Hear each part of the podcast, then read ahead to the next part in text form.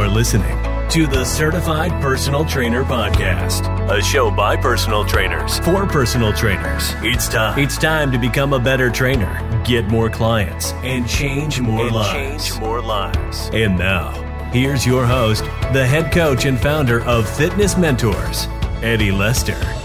Hey guys, what's going on? Welcome to the Certified Personal Trainer Podcast. I am your host, Eddie Lester and we are very excited to introduce to you podcast number 51.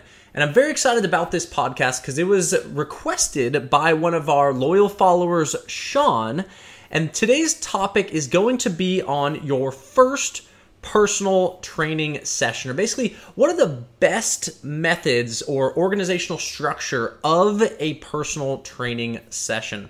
So, with that in mind, I wanted to encourage all of you out there that are listening right now. Email me literally right now. Pull out your phone, email Eddie at fitnessmentors.com. That's E D D I E at fitnessmentors.com and send your requests for podcast topics. We love hearing what you want to hear about. And our job is to really help you grow and really, uh, you know, make sure that you're out there doing your best work. So we want to give you all the best uh, topics and education possible.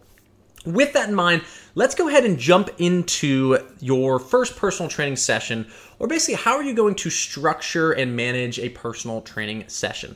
Now, this is probably going to be for a lot of the newer trainers out there, or people who are looking to we'll say start personal training very soon but there's also a lot of benefits here for you know your experienced personal trainers too because it really kind of goes into are you hitting all the boxes relating to an effective personal training session? So let's go ahead and get started. I wanted to start by talking about basically what kind of is included and what generally happens in a personal training session and those so, sort of, we'll say, topics or things that you need to do include uh, maybe some foam rolling, uh, flexibility, and mobility work. You definitely have your movement prep, movement preparation, what they're going to be focused on before uh, completing the resistance training portion. Uh, and the resistance training portion is next uh, followed by a cardio portion and or a cool down afterwards. So those are kind of like the general, we'll say, things that are included in a personal training session. You know, you typically have about five to 20 minutes of foam rolling, stretching, maybe some mobility work, maybe five or so minutes of movement prep, looking at uh, some resistance training. Depending on their goals, might last anywhere from 20 to 30 minutes, 20 to 40 minutes, kind of depending on uh, where they're at. Uh, are they experienced? Are they beginner? Things like that. And then, definitely depending on their goals, should you include cardio? And then also a cool down. What does a cool down look like for different things like that? So, but I wanted to break these down into, we'll say, the structure and organization that I feel is best, as well as many experts kind of rely on as far as structuring a personal training session to make sure it's the safest possible. It uh, effectively warms up, we'll say, the, the muscles needed uh, we'll say addresses flexibility in a way that will prevent injury uh, in that personal training session, and then also just uh, brings everything together nice and complete. So, with that in mind, there's a seven step process that I've kind of written down right here. Uh, I've learned this from so many of my mentors, so many, we'll say, uh, people that have had an impact on my personal training throughout my career, as well as uh, in, you know, experts from uh, a lot of strength and conditioning sides of things, as well as hypertrophy, bodybuilding sides of things, and even then endurance and athletic training. So, with that in mind, first step of a personal training session, the person walks in the door, and, and as a heads up, this is assuming that you've already done your assessments. This when you c- complete your assessments on uh, your the person that you're going to train, you find out what muscles might be uh, overactive or tight that they need to stretch. You find out what muscles might be weak. You look at their posture. You analyze their endurance. Uh, you also get their goals because you definitely want to take their goals into account before programming any personal training session. And then you know, with that, you create a program that meets their goals and their needs based on what you've seen in the assessment. So all of that is already taken care of, and this is their their day one with you, your personal training session. You are you the spotlight's on you, and you get to uh, uh, go to work as a personal trainer, which I think is uh, very fun. So first thing that you are going to do and once again, guys, these can be organized in any way that you would like. There's no one set way. But uh, based on my experience and a lot of experts out there, this is a great way to structure your session.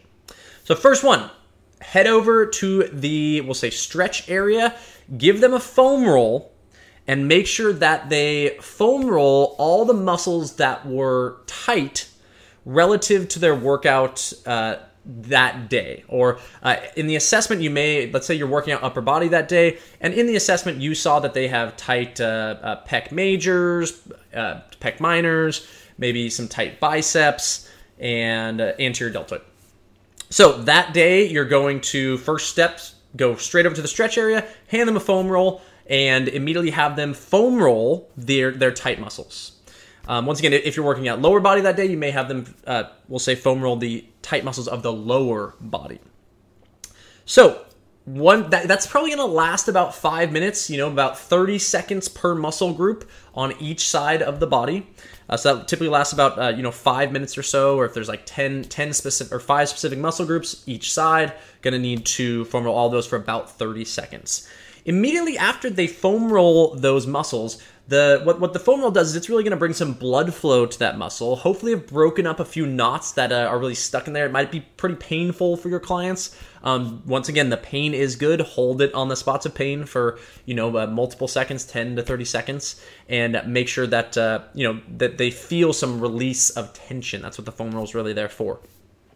You're gonna do that for about five minutes, and then immediately after that, the muscle is kind of primed to, we'll say, some of the adhesions are broken up. There's blood flow to the muscle. So right immediately afterwards, you're gonna stretch those tight muscles for about, once again, five to ten minutes. If your client has zero muscle imbalances, you can skip this portion or just focus on the muscles that they're using that day. But I always go to a foam roll and stretch as the for the first five to ten minutes of any client session because certain muscles as humans become very overactive in in general in common, especially with with uh, uh, workouts or past history or they played sports. You're gonna most likely have the or the muscles are gonna have the tendency to be tight. So foam roll and stretch those tight muscles relating to the the area of the body that you're working out that day, and uh, yeah, hold each of those stretches for about 30 seconds minimum on each muscle group. Next, after you have foam rolled and stretched and those tight muscles are now a little bit more relieved, uh, you what that does is it's really going to allow the body to move through a fuller range of motion because those tight muscles are no longer going to be inhibiting that movement for the next you know 30 to minutes to an hour. So next after that, you're going to immediately go to activate or wake up the we'll say weak muscles, muscles that are not used as much in that person's daily life. Typically, when you see uh, a tight muscle, the antagonist is going to be weak. For instance, the pectoralis major internally rotates the shoulder. So you pretty much know if the person has that forward shoulder posture, the muscles that externally rotate the shoulder are going to be weak and or not strong enough to hold the shoulders in a proper position. What do you do? You're going to activate or target active isolation, uh, basically target that muscle group to warm it up, to bring blood flow, to, we'll say, strengthen it to, uh, in a very isolated way. For instance, if the pectoralis major is tight, they roll and stretch that. Now, that third step is activate the weak muscles. Let's do some external rotations with a band or external rotations uh, uh, up here. Uh, let's maybe do some external rotations uh, with some T's going backwards. You're going to want to warm up the underactive muscles. If pec majors are tight, shoulders are forward, that probably means the trapezius is also weak, the lower trapezius, mid- middle and lower trapezius, which actually is going to retract your shoulder blades. Let's get some uh, T's and Y's uh, going there to then activate those weak muscles, bring blood flow to them in order to give them a bit of, uh, we'll say, preparation for stabilizing the shoulder joint during the, the workout. All right, next you're going to have your, and that's probably going to take about five minutes for to activate the weak muscles. Uh, next, you're going to have your movement prep. This is step four. So you're about, you know, we'll say 10 to 15, maybe 20 minutes into the workout, and you're now looking to warm up for the resistance training portion of the of the workout. That is going to be called maybe your movement prep. If you're doing uh, bench press and bent over rows that day in your resistance training program or multiple exercises hitting those same muscle groups, you're going to want to warm up the larger muscles associated with that workout. What does that mean? It means a, a warm up set of push ups if you're bench pressing, or a warm up set of rows uh, maybe maybe a, a, seated row or cable row if you're going to be doing bent over rows that day. You're going to want to warm up the major muscle groups and prepare them for the work that is uh, to be done with the resistance training portion. Movement prep can also include things like dynamic stretching, where you're looking to increase the range of motion uh, while moving through the full range of motion that you would in the resistance training workout, too. For instance, if you're going to be bench pressing that day, uh, taking dumbbells to a full range of motion, feeling a good stretch as it kind of uh, opens up the chest with lighter weight, and doing sets of those would be a great movement prep for the chest for or for the bench press exercise. So movement prep is really about making sure that the major muscle groups are ready for the work at hand. All right. So you've done your foam roll and stretch, you've done your uh, activation of the weak muscles, you've done some movement prep, dynamic stretching ish to uh, uh, prepare yourself for the resistance training portion, and now you're at the resistance training portion. That warm up probably took you anywhere from 10, 15, 20 minutes. If they're really tight and have a ton of tight muscles, and that's really a major goal of theirs, maybe that that warm up, whole warm up takes almost 20 to 30 minutes. Uh, because you know it's very important if someone's super tight with forward head posture that you you need to open that up. So that's a, a primary goal. Um, beyond that, then you have your resistance training portion. The resistance training portion, depending on their goals, could last anywhere from maybe 15, 20 to 30 minutes, maybe even 40 minutes if they're focused on strength and hypertrophy. Uh, but this is going to be your workout portion of the session. You maybe took 20 minutes for that whole beginning, which they already got their heart rate elevated. They feel good, their joints feel good, they're looser, they're mobile, they're warmed up, and now you hit the resistance training portion hard. Um, if it's a brand new client, you aren't going to want to overload them too much on you know that that first session. So always keep in mind that you can always add a little extra. Start with lighter weights, and then slowly add if you see that it's way too easy for them. Also, uh, if uh, on volume, if you do maybe plan for two sets, but there's they, they it clearly shows that that was really easy for them, you can add a third set. Or if you plan for you know, eight reps and it was way too easy for them, have them go to the 12 reps.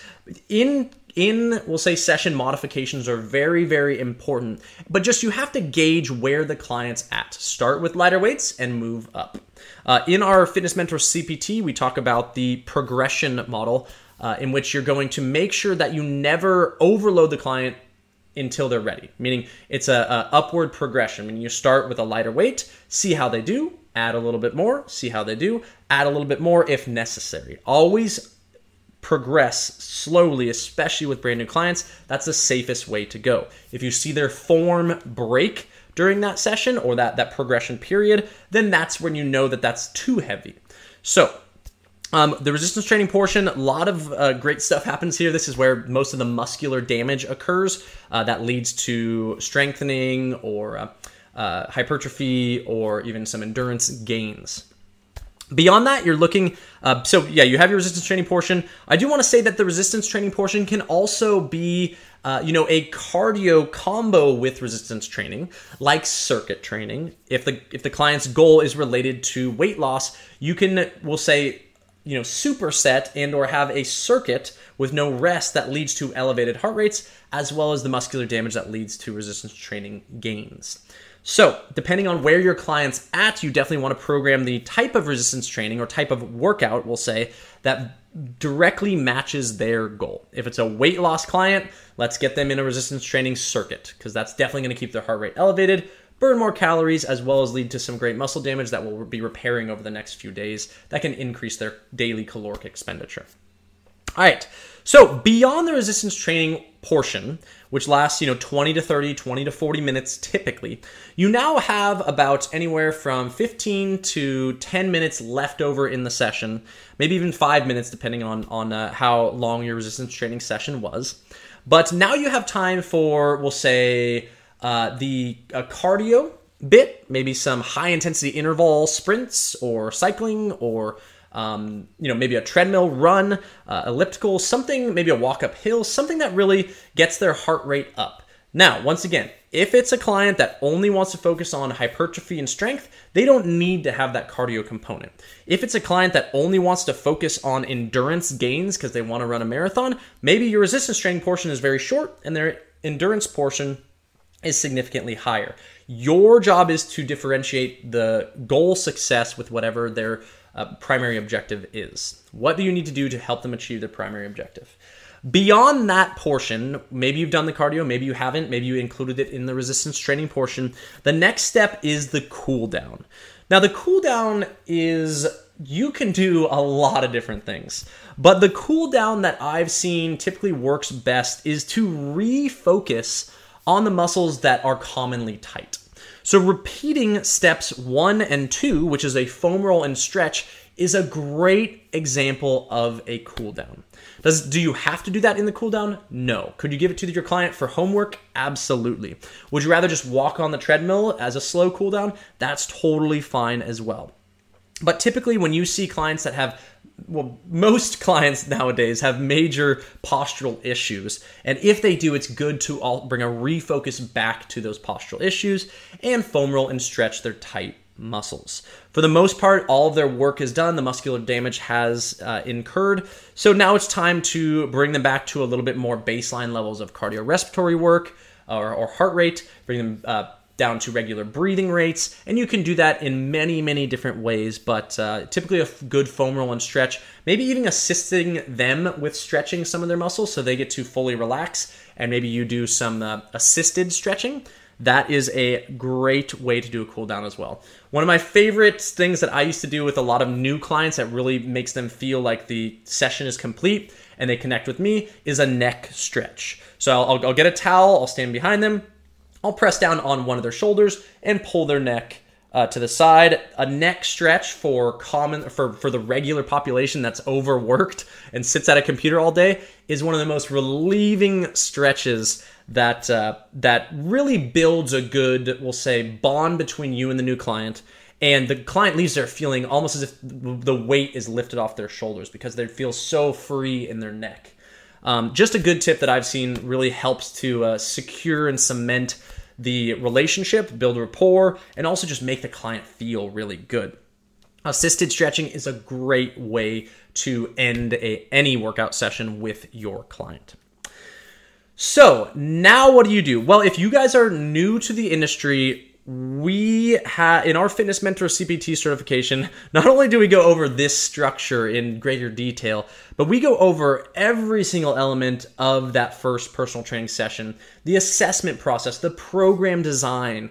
You know what does it mean if a client wants to lose weight? How do you actually program uh, an entire we'll say session based around their goal of losing weight or gaining muscle or uh, gaining strength or athletic performance or endurance whatever it may be, we have a very simple model called our form model. It's form over resistance model that really uh, ensures that you're able to create a safe and effective program in a way that progresses them in the appropriate way so that they aren't overworked in the beginning. Uh, the main difference that you'll see with our form over resistance model is that we prioritize form as the greatest element of the workout because when people break form is when they get injured. We also prioritize uh, the uh, progressive loading model because you don't want to give someone a weight and you immediately see their form break and then you know that's too heavy and they could get injured. Super important when we think of safety that you progress effectively. That's something that we focus on big time in our program design chapter uh, and really uh, even further in our uh, program design specialist CEU course. So, beyond all of that, I hope you guys got some great tips on how to manage and run your first personal training session with a new client. or just your first personal training session in general, or just really got a good idea of the structure that might, you know, lead to a more efficient session. So, with that in mind, guys, it was awesome chatting with you. Once again, send those requests for podcast topics to Eddie at fitnessmentors.com. And I will personally read every single one of them. Uh, and, you know, even if I might even have some questions, uh, our, our, our buddy, uh, uh our listener, Sean, once again, sent this over uh, as, as a great topic. And, and, you know, it's awesome for us to be able to help him directly and I'll also help you at the same time. So send those podcast topics over. Super excited to hear from you. And once again, I'm ever so grateful that you chose to listen to the Certified Personal Trainer podcast. And I will see you next week. Cheers. As always, thanks for listening to the Certified Personal Trainer Podcast. You can learn more about fitness mentors at fitnessmentors.com. Be sure to share this podcast on social media. And remember, we are here to help you succeed.